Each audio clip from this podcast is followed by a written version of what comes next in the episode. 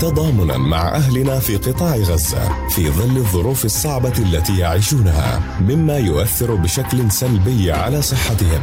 تسعى الإغاثة الطبية الفلسطينية إلى تقديم سلسلة حلقات من خلال هذا البودكاست عبر أجيال للتوعية عن الوقاية من الأمراض المعدية ومتابعة الأمراض المزمنة وكيفية تقديم الإسعافات الأولية ورعاية الحوامل والواضعات ودعم الصحة النفسية. وقت الطوارئ والأزمات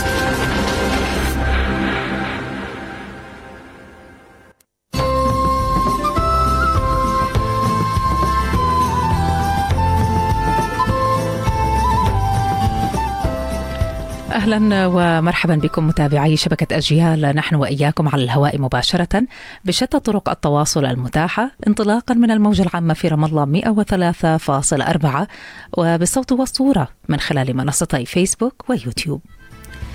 نتابع هذه المرة آه، في هذه الحلقة قضية إسعاف التسمم. مدى خطورة التسمم تعتمد في المقام الأول على نوع المادة السامة والكمية التي آه، يتم تناولها.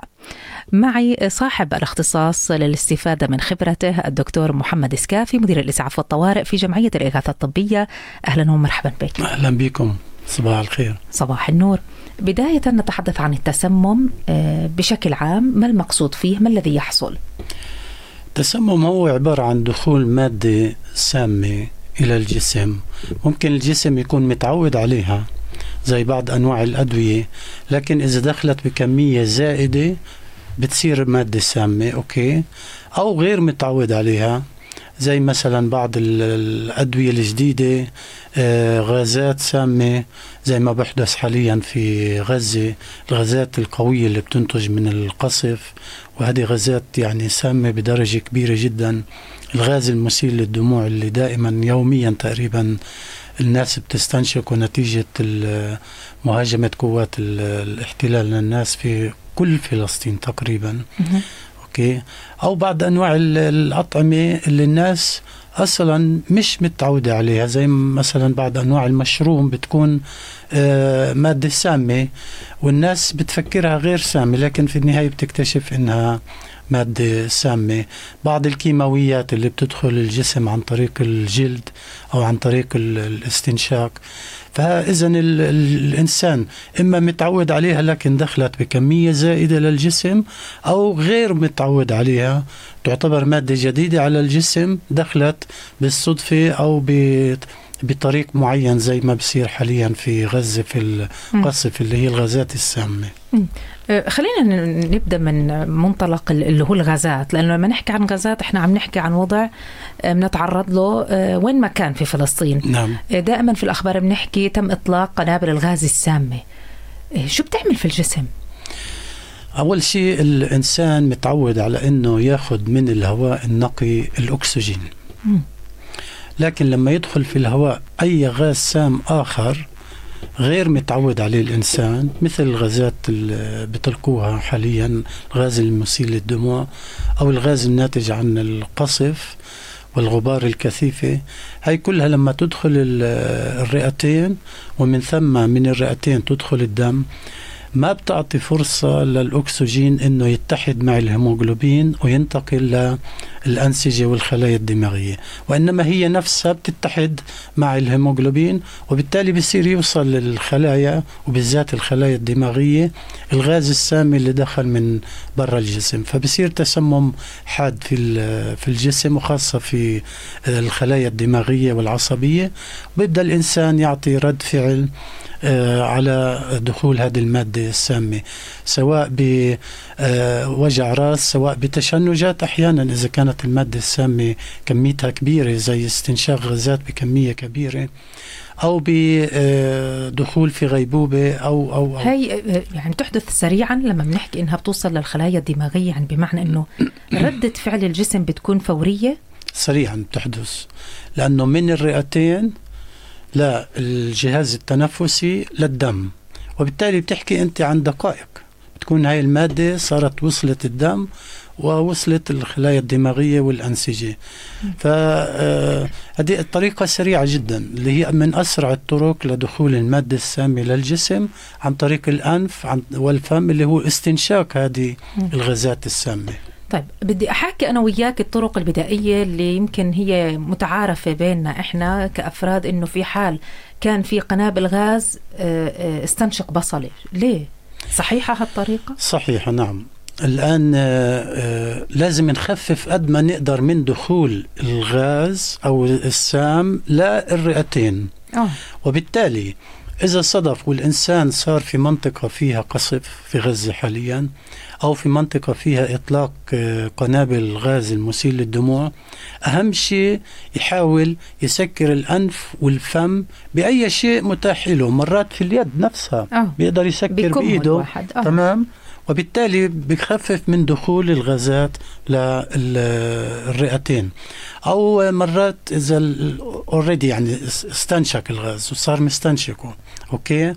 إحنا من ننصح الناس في الحالة هي إنها تستعمل البصل أو تستعمل الكحول. لأن ليش البصل؟ أنت لما تجي آه، تخرطي بصلة فورا بيطلع منها غاز قوي. وبالتالي هذا الغاز بسبب آه، سيلان للدموع.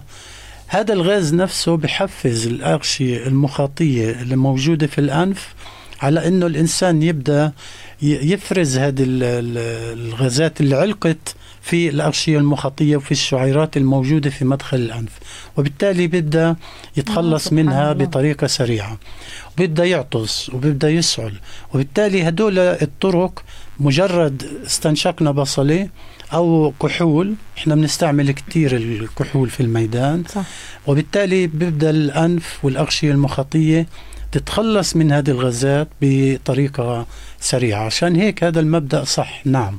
لكن ال- ال- الأحسن آه، أو بالتوازي خلينا نقول آه. إنه نحد من دخول الغاز للجسم الغاز السام. أسرع طريقه إنه بالكم بالإيد. نسكر الأنف والفم والعيون طبعا لأنه في الغاز المسيل للدموع مثلا بيأذي العينين بشكل رهيب. وبالتالي أنا دائما بنصح الناس اللي موجودين في الميدان سواء على حاجز أو في منطقة تم مهاجمتها من قو- قوات الاحتلال إنه إذا شاف الغاز بلش يطلع أوكي؟ أول شيء يحمي الانف والفم والعينين بأي شيء متوفر له وأكثر شيء وأسرع شيء هو اليد. تمام؟ ثاني شيء يحاول يهرب بعكس انتشار الغاز. أو حتى العيون يعني أنت ممكن ما تستنشق من خلال الأنف إنك تغطي أنفك بس كمان عيونك. العيون نعم. آه. هلأ إحنا بنقول للناس دائما يشوفوا اتجاه الريح وين؟ ببين صح. هلأ الغاز لما بدأ ينتشر تمام الناس بتشوف إنه راح على اليمين أو راح على الشمال حسب اتجاه الريح. يروح بعكس انتشار اللي الغاز. يخفف من كمية آه طبعا وبالتالي. ما بيتعرض لاستنشاق الغاز. بس مش يروح في الجهة اللي منتشر فيها الغاز. مم. لأنه الناس مع العجقة أو مع البلبلة مرات بتلاقيه شارد في وسط الغاز. آه. لا يركز شوية يشرد بعكس الغاز. مم. ونفس الشيء بغزة. إذا شفنا غازات متطايرة في محل معين وبلشت تعبي المنطقة هاي نروح على منطقة أبعد شوي أو نبدأ نغلق الأنف والفم لدق... لثواني والعين بتساعد. العيون. لبين ما نشوف شو بدنا نسوي وين بدنا نروح في أي زاوية نختبئ. طب من خلال خبرتك آه، يعني وتعامل الإسعافات آه، مع ظروف ميدانية في أشخاص ما بتتحمل يعني نعم. مقارنة في أشخاص آخرين ممكن يكونوا يعانوا أساسا من مشاكل الربو أو من مشاكل في الجهاز التنفسي. نعم هذا صحيح. أم، كيف الواحد المفروض يتعامل معه؟ يعني أنا بدي هيك نصيحة للناس اللي عم تسمعنا سواء إنها تسعف حالها أو إنها تسعف غيرها مثلا شخص بقربها بتعرف إنه هو بيعاني من أزمة آه، تنفسية. المفروض آه، في الميدان يكون في مسعفين. أنا أو طبعا عم بحكي آه عن ظروف. استثنائية أو الناس اللي بتتعامل مع هذا الشخص في البيت المفروض يتعلموا طرق بسيطة جدا كيف يتعاملوا مع هذا المصاب أول شيء توفير الهواء. لهذا الشخص بأكبر كمية ممكنة هواء نقي. يعني ينقلوا نفتح- مباشرة يبعد بالضبط. نفتح شباك نفتح باب وبالتالي نجدد الهواء لهذا الإنسان. ما نسوي تجمع حواليه لأنه كل ما تجمعت ناس أكثر كل ما أخذوا الأكسجين أكثر منه وهو بحاجة لهذا الأكسجين. وبالتالي بصيروا هم أكثر يتنفسوا أكسجين منه من الهواء الموجود.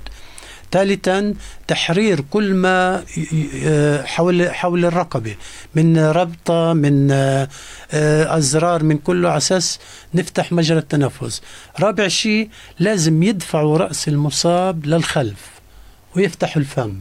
آه. هذا بيفتح مجرى التنفس بكمية بشكل كبير وبالتالي بيسهل دخول الهواء. خامس شيء لازم فورا هذا الإنسان يتم نقله لأقرب عيادة أو مستشفى. أساس يبدأ يأخذ الأكسجين مباشرة من اسطوانة الأكسجين. وبالتالي سهر سهل الناس تشوف قديش تضرر. هل بدا عنده ضيق تنفس شديد؟ هل بدا عنده إزرقاق في الوجه؟ دائما الإزرقاق بيعني إنه نقص أكسجين حاد صار عند صح. هذا الشخص سواء صح. طفل أو كبير أو صغير م. هذا اللي عنده ازرقاق هذا بده فورا فورا فتح مجرى التنفس ونقل بأسرع وقت لأقرب عيادة أو أقرب مستشفى حتى بالسيارة العادية صح. وأثناء الطريق يفتحوا الشبابيك السيارة أساس يضل يجي له هواء نقي نعم قبل ما يداهمنا الوقت فيما يتعلق بالتسمم الغذائي شو ممكن إسعافات أولية ننصح فيها بهذه الحالة التسمم الغذائي إذا كان بنحكي عن طعام آه. فالطعام عادة بياخذ وقت لما يطلع من المعدة إلى الأمعاء. وبالتالي إذا الإنسان تسمم بطعام غير صالح وأكثر إشي بضر في الحالة هاي البروتينات اللي هي اللحوم والألبان والأجبان هاي أكثر إشي بتأذي الإنسان.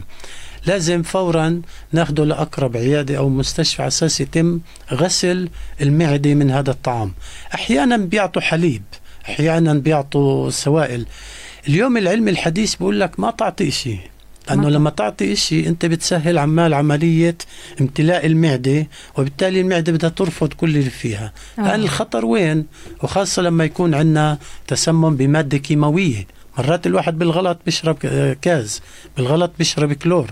صح. ممنوع منع بات نعطي أي مادة في حالة التسممات. الكيماوية تمام؟ لأنه عملية الاستفراغ بتسوي ضرر أكبر للمريء وربما الرغوة اللي ناتجة عن عملية الاستفراغ تسكر مجرى التنفس.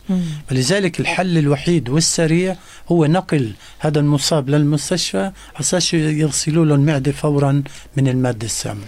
دائما نستفيد من نصائحك وخبرتك. شكرا لك وأكيد دوام الصحة والسلام نتمناها للجميع. شكرا لك دكتور محمد على إسكاف على كل هالنصائح المهمة حقيقة. الله يخليك. مدير الإسعاف والطوارئ في جمعية الإغاثة الطبية. شكرا جزيلا. أهلا وسهلا فيكم. شكرا. ولكم منا كل المحبة من الهندسة الإذاعية والإخراج محمد جبر. وفي الإعداد والتقديم نجاح مسلم. إلى اللقاء. شكرا.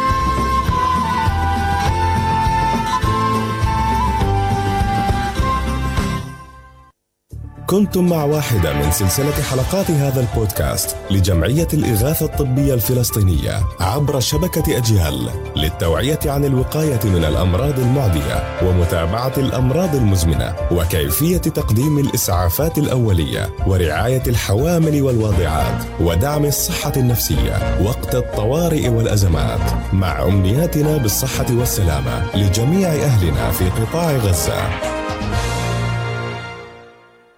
شبكة أجيال.